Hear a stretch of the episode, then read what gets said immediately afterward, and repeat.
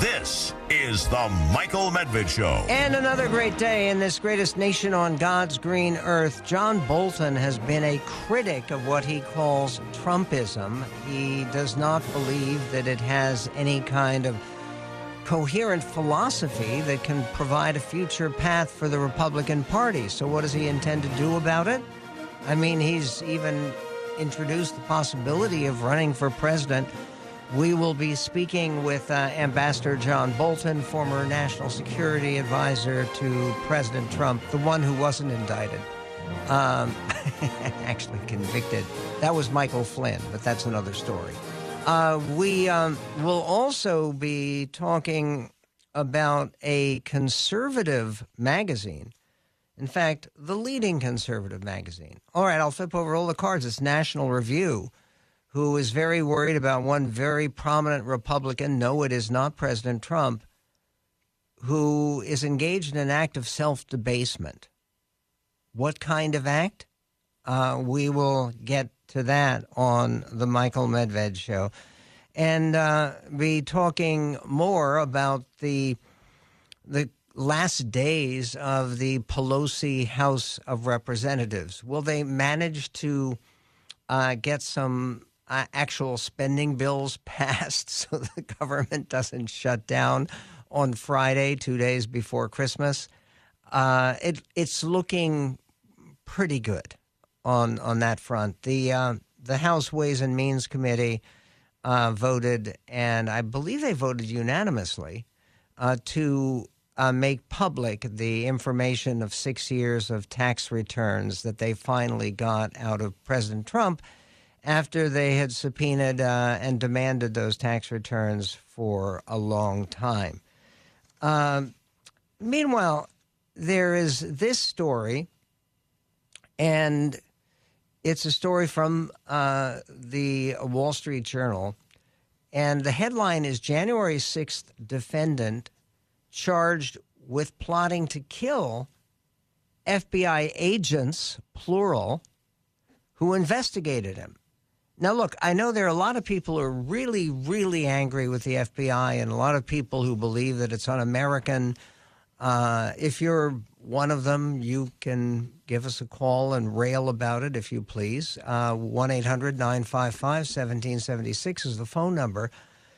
But killing FBI agents is something different. Uh, President Trump, in his response to the January 6th uh, unselect committee, as he would style it, has talked about what he calls the DBI, the Democratic Bureau of Investigation, claiming that there has been a an abundance of partisanship by the Federal Bureau of Investigation, despite the fact that its current uh, director, Christopher Wray, is a lifelong Republican who was appointed by Donald J. Trump to succeed James Comey. It's normally a 10 year, unless something goes terribly wrong, as it did with James Comey, but uh, it's normally a 10 year post uh, that people hold as director of the FBI. The uh, story about the January 6th defendant, a Tennessee man already awaiting trial for assaulting a police officer during the January 26th, uh, 2021 riot at the U.S. Capitol was charged again this week with plotting to kill the federal agents who investigated him and planning to attack the Federal Bureau of Investigation's Knoxville, Tennessee field office. Okay, the whole idea of criminal prosecution of people is to discourage future criminality. That appears not to be working uh, with Edward Kelly. The plan by Edward Kelly, 33 years old, was foiled this past week when a witness gave police an envelope containing what appeared to be a hit list bearing the names of 37 people who were involved into the investigation into Mr. Kelly's alleged role in the Capitol assault.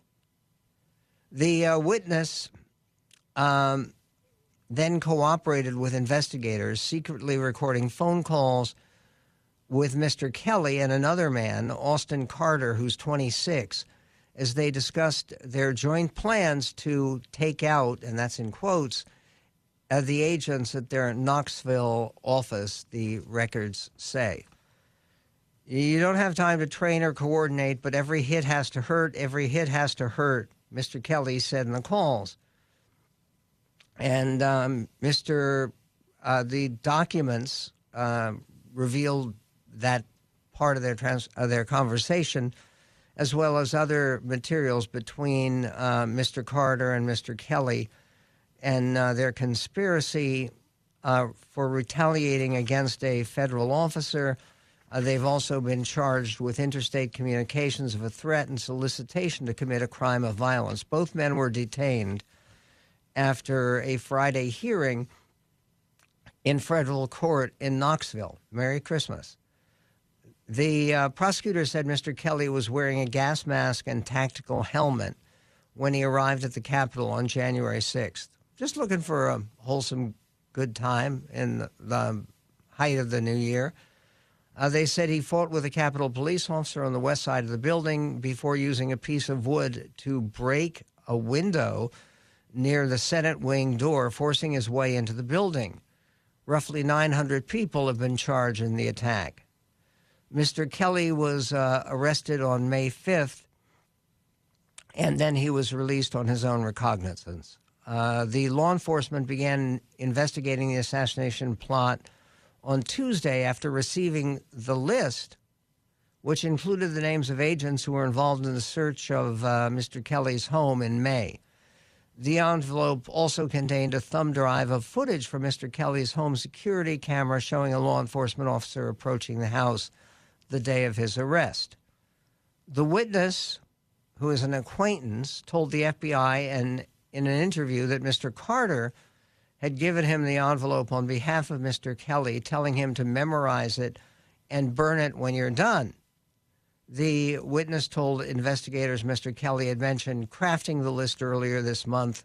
I'm not sure craft is a appropriate word here. And asked him to reach out to your comp buddies and see what information you can collect to help them reach their targets. Remember, that's 37 employees of the FBI they were going after. On Wednesday, the witness recorded Mr. Kelly asking if he could stash some weapons and ammo at his home over the Christmas holiday. In a later call, Mr. Kelly told the witness that if he didn't hear from him within two days, it meant authorities were looking to arrest him and that the witness should recruit a group of people to attack the FBI's Knoxville office. Uh, this is sad. It's actually horrifying, too. The new case against Mr. Kelly comes as officials have cited an uptick in threats against law enforcement officers in recent months. Threats involving federal agents specifically rose after the FBI's August search of former President Donald Trump's Mar a Lago estate in Florida.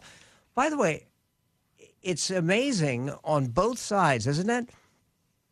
That we hear so little about Mar a Lago right now or about those uh, confidential documents that uh, Trump was not supposed to have taken. At, at, at one point, they believed, the argument at least was, that Trump's greatest legal liability wasn't his taxes and it wasn't his business practices in New York and it wasn't trying to overturn the election in Georgia and it wasn't January 6th. It, it was basically taking papers that didn't belong to them and storing them in his house and then refusing to return them to the National Archives. Uh, that seems to have become much less of a concern, both for President Trump's supporters and for his critics. Uh, what about one of his biggest supporters, Kari Lake?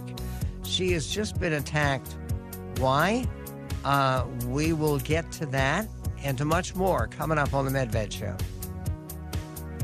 1 800 955 1776. The Michael Medved Show. That's 1 800 955 Dashing through the snow on the one horse open sleigh, or the fields we go laughing all the way. Bells on bobtail ring, making spirits bright. What fun it is to laugh and sing a sleighing song tonight. Jingle bells, jingle bells, jingle all the way. The sound effects are great. Um, eh, okay, I don't, not sure I've heard this one before, Jeremy, but that's William Shatner, isn't it? A day or two ago, I thought I'd take a ride, and soon Miss Fanny Bright was seated by my side. The horse was lean and lank, misfortune seemed his lot. We got into a drifted bank, and then we got upset. Jingle bells, jingle bells, jingle all the way. Uh, do they have uh, jingle bells here? This is this is all um, uh, remarkable, and uh, wishing everybody the very very best of the season. And in in that spirit, uh, there's a, an email that came in from Alaska, uh, where if you've never been in Alaska in the wintertime, you really don't know what you're missing. Um, we uh, we spent uh, it was in February actually. We went up for a Lincoln Day dinner, which is the annual Republican celebration that local Republicans have everywhere. And I was very honored to have been invited to appear with the, then Governor Sarah Palin uh, for a Lincoln Day event in Juneau, the state capital, and uh, with my family, and uh, walking around with uh, kids who were pretty little then and knew how to complain. It it was cold, but it was beautiful and white. And in any event, this came in from John in Alaska, and it relates to what happened uh, yesterday with PETA. Uh, we had a representative on with PETA who was uh, part of the coordination of a, a ridiculous campaign, in my humble opinion, to try to erase the distinction between human and non human species, that all species are equally entitled to compassion and respect and dignity, et cetera, et cetera, et cetera. And he writes, John in Alaska, I'm writing in response to this interview taking place with a PETA representative calling into your show. I'm born and raised in rural Alaska, and there are so many Alaska Native villages located along the Yukon and Kuskokwim rivers that depend on salmon runs in the summer months to sustain them through long winters food security is an issue in parts of the world, especially parts of rural Alaska.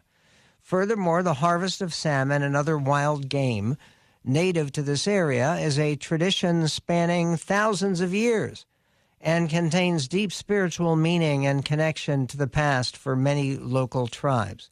I think while well intentioned, some of the rhetoric about speciesism is short sighted, elitist, and ignorant to these issues? Well, yes, indeed, uh, John. I think that's correct. Yes, it's it's short-sighted and uh, naive, elitist, and uh, honestly, the idea that all species deserve the same attention and affection uh, really is troubling when you start talking about cockroaches and rats, and and others, be mosquitoes. Uh, come on. Uh, then uh, there is this that came in from David in the state of Washington. David writes Your comment that Biden cannot win is horribly flawed. By the way, I didn't say that Biden can't win. I said it's going to be very hard for him to win if he has to run against somebody else other than Donald Trump. Uh, Biden wants to run against Trump. He said so. And I think the Democrats have indicated that that is their strategy. They want to beat Trump and Trumpism. Uh, they don't want to face a more traditional Republican. In any event, David says uh, your comment that Biden can't win is horribly flawed. Until and unless we have clear transparency and identify and integrity on how votes are counted and tabulated, until mass mail-in voting and ballot harvesting are stopped, and unless the George Soros installed secretaries of state are thrown out, it doesn't matter who is nominated. They would ensure Adolf Hitler is installed if he were to run as a Democrat. You can pretty much guarantee that Hawaii, California, Oregon, Washington, Arizona, Nevada, Colorado, New Mexico, Illinois, Minnesota, Wisconsin, Michigan, Georgia, Virginia, and every state north and east of Washington, D.C will go to any empty meat suit still running as a Democrat. Now, some of the the uh, states that you mentioned in your long list, of course, most of them are now Democratic states. But uh, Nevada is a state where Republicans did quite well, and they actually, uh, in Nevada, picked up the governorship. Uh, they did not win the Senate race. And this is one of the problems for the people who believe that Democrats uh, uh, can cheat and they can steal and they can steal every single race. Is the problem is if you believe that Nevada is facing rigged elections, how could it be that they would allow the incumbent governor, Steve Sisolak, to lose? He did. He lost to the Republican, Joe Lombardo, the sheriff of Clark County. And uh, yes, uh, the Democrats did fine in the congressional races and the Senate race, but the the whole idea that they only care about certain races that they're going to steal, the Democrats are very far from control of the country. Uh, Thirty of our fifty states have at least one Republican House of the state legislature, which makes a very big difference, especially for the people who are counting the votes. And I don't think that defeatist paranoia is uh, going to work well for uh, future Republicans. Speaking of which, there's this in the National Review, and uh, it's a, uh, a piece by Bobby Miller. He uh, writes You'd think that after losing a statewide race, that uh, superb incumbent Arizona Governor Doug Ducey, a Republican, won handily in 2018 2022 Republican gubernatorial candidate uh, Kari Lake would have the humility to reflect soberly on her loss and either better herself for the next election cycle or fade away into obscurity with some of her dignity intact.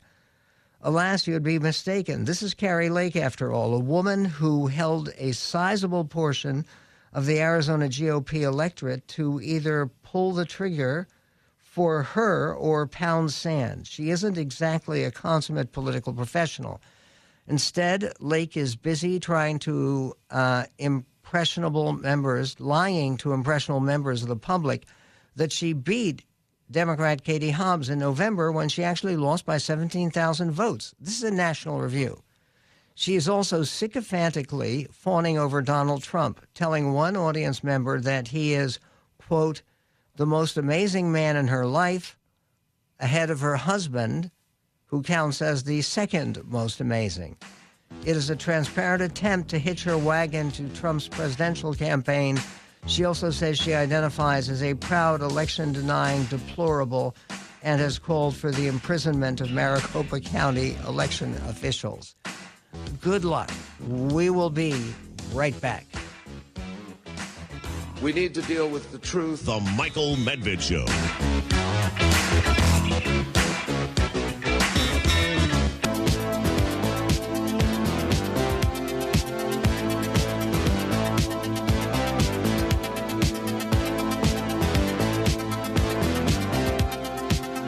And on the Michael Medved Show, it is always a pleasure and an honor to speak to Ambassador John Bolton one of the uh, truly necessary voices on American foreign policy and national security. He served as national security advisor to President Trump and then wrote a terrific book about it. The book is called The Room Where It Happened, a White House memoir. And uh, it is impossible not to feel inspired uh, alarmed, amused, and hugely entertained by reading that fine book. Ambassador Bolton, uh, Merry Christmas to you, and it's uh, great to be speaking to you.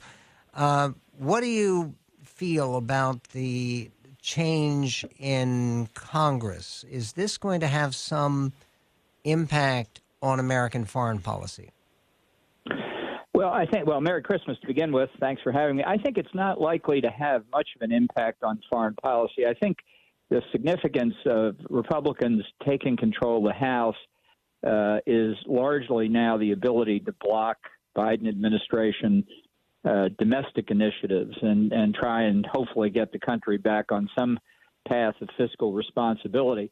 Uh, obviously, uh, in the um, uh, in the House, they have the capability of holding hearings, oversight hearings, and the like. And and I think through that, in the uh, Foreign Relations Committee, the Armed Services Committee, and a, a new special committee that is being set up to deal with China, that a lot of information can be brought out and the and help uh, explain to the American public the nature of the different threats we face around the world. If if that can happen, it won't have an immediate effect, but I think that's that's a key part of Congress's function is to set the table and and hold the great debates uh, on on our issues. And speaking of great debates on our issues, uh, you have been a strong supporter of Ukraine's struggle for survival. One of the most prominent Republican winners in the uh, last election was J.D. Vance, who seems to take um, the opposite point of view. Uh, what is your message to Republicans who feel that they're tired of the war in Ukraine and of uh, sending um, literally billions of American dollars to support the fight of the Ukrainians? Well, look, I think I think this he is an example of the isolationism that Trump has uh, certainly facilitated, letting loose within the party. Uh, and I think this is one of the things people uh, around the country have to have to learn about. I think we've had a failure of political leadership for many many years in not treating our citizens as adults and saying, look, leveling with them in effect. Here are the threats we face. This is what we need to do. Uh, the answer in the case of Ukraine, I think, is that too many people, perhaps especially on the Republican side, who uh, have a tendency to oppose our assisting Ukraine think that somehow we're just doing this as a matter of pure charity and spending $40 billion here, whatever, uh, when we have pressing needs at home. Now, there are a couple of answers to that. The first is it's a non sequitur to say you're, you're, you're doing something over here and therefore you're failing over here. The answer is succeed over here, do both at the same time. It's called walking and chewing gum. It's what a great power does. But but the main answer with respect to Ukraine is this is not an act of charity by the United States. We're not giving this away solely for the benefit of the people of Ukraine, although they certainly benefit from it. We're doing this for us. And we're doing it for the reason that we have rightly considered peace and stability among democratic, like minded countries in Europe uh, to be critical to American national interest. We've considered that uh, to be true since 1945. Uh, and we created NATO to that end. But even countries that aren't members of NATO uh, can be uh, closely related to NATO's uh, own members and, and our own interests. And that's what the, the case of Ukraine is. We are standing against an act of unprovoked aggression that, if allowed to succeed in Ukraine, almost certainly would be unleashed somewhere else in the territory of the former Soviet Union uh, or by others around the world, notably China, watching our inability to stand up to this aggression. The um, uh, one of the things that you said recently that I was very struck by, you had a conversation with Ali Velshi, and you talked about the future of Trumpism and you believe that future was cloudy at best because there was no guiding political philosophy. Can you elaborate on that? Right. I think um, commentators love to talk about Trumpism and its effect on uh, the Republican Party, the conservative movement, the body politic, as if there is a Trumpism. And uh, uh, there isn't because Donald Trump has no philosophy. He doesn't think in policy terms. He doesn't reason from A to B to C. Uh, fundamentally, it's a, a, very transactional approach to the world. What benefits Donald Trump? So, uh, to my mind, Trump is an aberration in the American political system, and the very fact that there is no uh, philosophy that he leaves behind him means that there cannot be a Trump movement or any kind of succession to, to, to the practices he's followed. And uh, do you, you you've also mentioned the possibility, at least, of uh, considering a race for the presidency. What would be the key factors determining whether or not you actually go forward with that kind of plan? Well, I, I was initially uh, sparked to think about it by Trump's uh, incredible comment that uh, he favored terminating the Constitution in order to uh, restore to him the 2020 election, which he says was stolen. Now, uh, I think uh, th- those of us who have filled out security clearance forms for the federal government remember a question that's been asked in many forms, but you always had to answer that said something like, Have you ever advocated the overthrow of the United States government? To which I was always happy to say no. but when you talk about terminating the Constitution, you are talking about advocating the overthrow of our government. That's it's the it's the government we know. And Trump just flat out said it. So I was mean, there are a lot of things about uh, Trump to be uh, appalled about. This this seemed to me to be uh, beyond the limit, and but but what also worried me very uh, significantly was the lack of a really clear, crisp, dispositive rejection of that by many of the others, you know, considering a run for the presidency and other leaders in the party. Uh, I did look very seriously at running in 2016. I ultimately decided not to do it, but I have considered the, how arduous this is and what's involved in it. I'm not naive about it.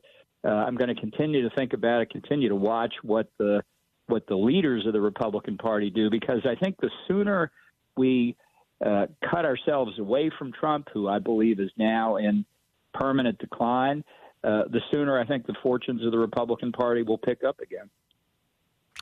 absolutely fascinating. Can we? I, I hope we can get to, to more on this. For instance, uh, a lot of people believe that the one way that Trump could actually win the nomination is if there are, say, five viable other candidates who split the down to earth vote, the mainstream Republican vote. Uh, do you worry about that?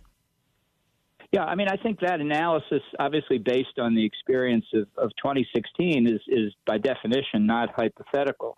Uh, I think, though, that this is different from 2016. Trump is not a new phenomenon. We, are aware of the problem uh, much earlier, uh, like at the beginning of the process, than we were in 2016.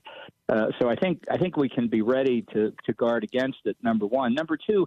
A lot of people have said Ron DeSantis, who's the front runner, other than Trump at this point, really looks good to them. Let's just pick uh, Ron DeSantis and and and go from there. And, and that argument has been bolstered by a number of recent polls, Wall Street Journal, uh, CNN, USA Today, there may have been one other as well, that in one to one matchups between Trump and DeSantis showed DeSantis winning. But I think we've got plenty of other candidates. We ought to give them a chance to show their wares. Competition's not a bad thing. Let's see what happens. Uh, we will be right back with Ambassador John Bolton uh, the author of the wonderful book, The Room Where It Happened, a book that you will be surprised how much you enjoy, even when it has some appalling contents. We'll get to that coming up on the Medved Show.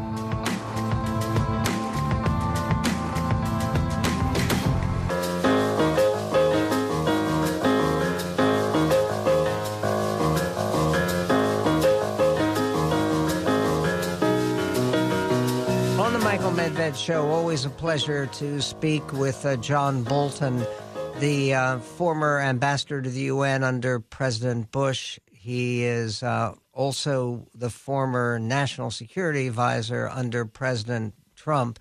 And he wrote about that in his book, The Room Where It Happened, a White House memoir. It's posted up on our website at michaelmedved.com.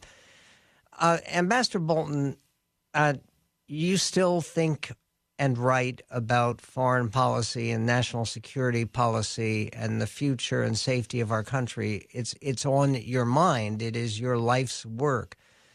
What keeps you up most frequently at night? Uh, threats of North Korea, uh, China, Iran, Russia, uh, terrorism, or another term for Trump? Well, there, it's it's a long list, and that's that's part of the problem. Part part of why I think po- political leaders owe the American people a full explanation of the of the range of threats we face and what we need to do to keep ourselves safe. But if you had to pick one out of that whole list, it, it would have to be China, which I, I regard as the existential threat to the U.S. and the West as a whole in, in this century, in large part because – uh, unlike uh, the Cold War with the Soviet Union, uh, where we had effectively no economic interrelationship with them uh, during during the course of the Cold War. Uh, we in Europe, Japan, uh, the industrial industrial developed world are closely tied to China, and the Chinese know that, and it's a weapon for them. So their challenge to us is not merely political and military, difficult though that would be. It's economic as well, and I think alerting people to this sort of whole of society nature of the threat is is important, and and we're way behind where we ought to be in in informing people about it. Does the uh, Biden administration deserve any credit for the uh, apparent determination of the current government of Japan to uh, develop its military and defensive potential? Well, I think at least to the extent they didn't try to dissuade the Japanese from some of their recent uh, decisions, most, most notably double the size of their defense budget in the next five years and bring it up to what we regard as the NATO standard, uh, which is that a country should should spend two percent of its gross domestic product on defense. Now, given that one assumes Japan's economy will grow over the next five years, if they if they actually double it to, from one percent to two percent of GDP, uh, in five years, uh, Japan will have the third biggest military in the world, behind only the United States and China. That's a huge step, but it's been part of an evolutionary process that the Japanese people have engaged in. Beginning in the 1990s, they started to have a debate about uh, are we a normal nation?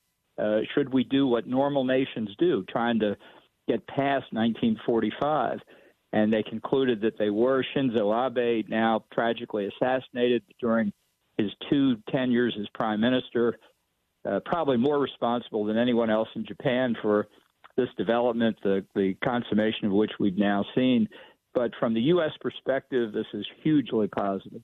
And uh, concerning Iran, uh, there has been some optimism uh, expressed. We had Robert Kaplan on our radio show yesterday, who has written that he believes that the the regime in Iran is likely to fall, uh, and he said in a matter of months, not years. Your, well, that your would take? make him. Yeah, that would make him even more optimistic than I am. Uh, but but I, I do count myself among the optimists. I think people should recognize that these demonstrations come on top of years, five, six years of enormous economic discontent all around the country, out in the farm lands with the small businesses, the small merchants, the artisans. Um, not reported much in the West, but but uh, brutally repressed by the regime in 2019. But that economic discontent continues and is very strong again all across the country. Now, laid on top of that is the uh, dissent over uh, the requirement that women wear headscarves and hijabs, and that uh, protest initially started by the murder of a Kurdish woman uh, who who uh, ran afoul of the of the country's morality police but but also spread entirely across the country. This is not a regional ethnic Kurdish issue. Uh, and now it's not even an issue of the of the young women who wanted to get rid of these uh, dress codes. I think it's spread throughout the population. And and the critical point here, it, it's really it's not an argument about whether you have to wear a particular form of headscarf or hijab. It's a direct ideological challenge to the legitimacy of the Ayatollah's rule if if they know what God's will is, and their job is to tell the people, uh, and that includes dress codes. When the dress code is rejected, so was the whole argument that the Ayatollahs have a unique role, and that's why I think the regime is in such danger at this point. You've written recently about Joe Biden's so-called uh, strategic patience regarding North Korea. That policy is a mistake, you write what's the alternative to strategic patience? Well, strategic patience is the hope that maybe North Korea will come to its senses. That isn't going to happen, and it hasn't happened for 30 years. There's no reason to believe it's going to happen now. Tragically, we are in very short supply of good options on North Korea because by attempting to negotiate with hereditary communist dictatorship for three decades, we've given them three decades to make progress toward deliverable nuclear weapons. They uh, can test ballistic missiles that can hit the United States. They've had six nuclear tests. The seventh is expected perhaps any time. Um, and and so uh, steps that could have been taken earlier to squeeze them are harder to do now. But uh, I don't trust the North Korean negotiations. I don't trust any commitments they make. They've repeatedly violated every commitment they've made. The communist regime came to power. Uh, and I think we've got to put more pressure on and put more pressure on China, too. The North Korean regime wouldn't exist without Chinese assistance. And we shouldn't act like it's completely a separate problem from China. This is a useful surrogate for Beijing, uh, and Beijing needs to know that they're responsible. We hold them responsible for it. And we now have a more sympathetic regime in South Korea, do we not, with a change in government there? Yeah, the, the still relatively new President Moon, I think, uh, understands better than than uh, than other South Korean presidents not only the threat they face. I think everybody in South Korea sees that threat, but that, that South Korea is part of a larger structure in East Asia, Southeast Asia, around the Chinese periphery.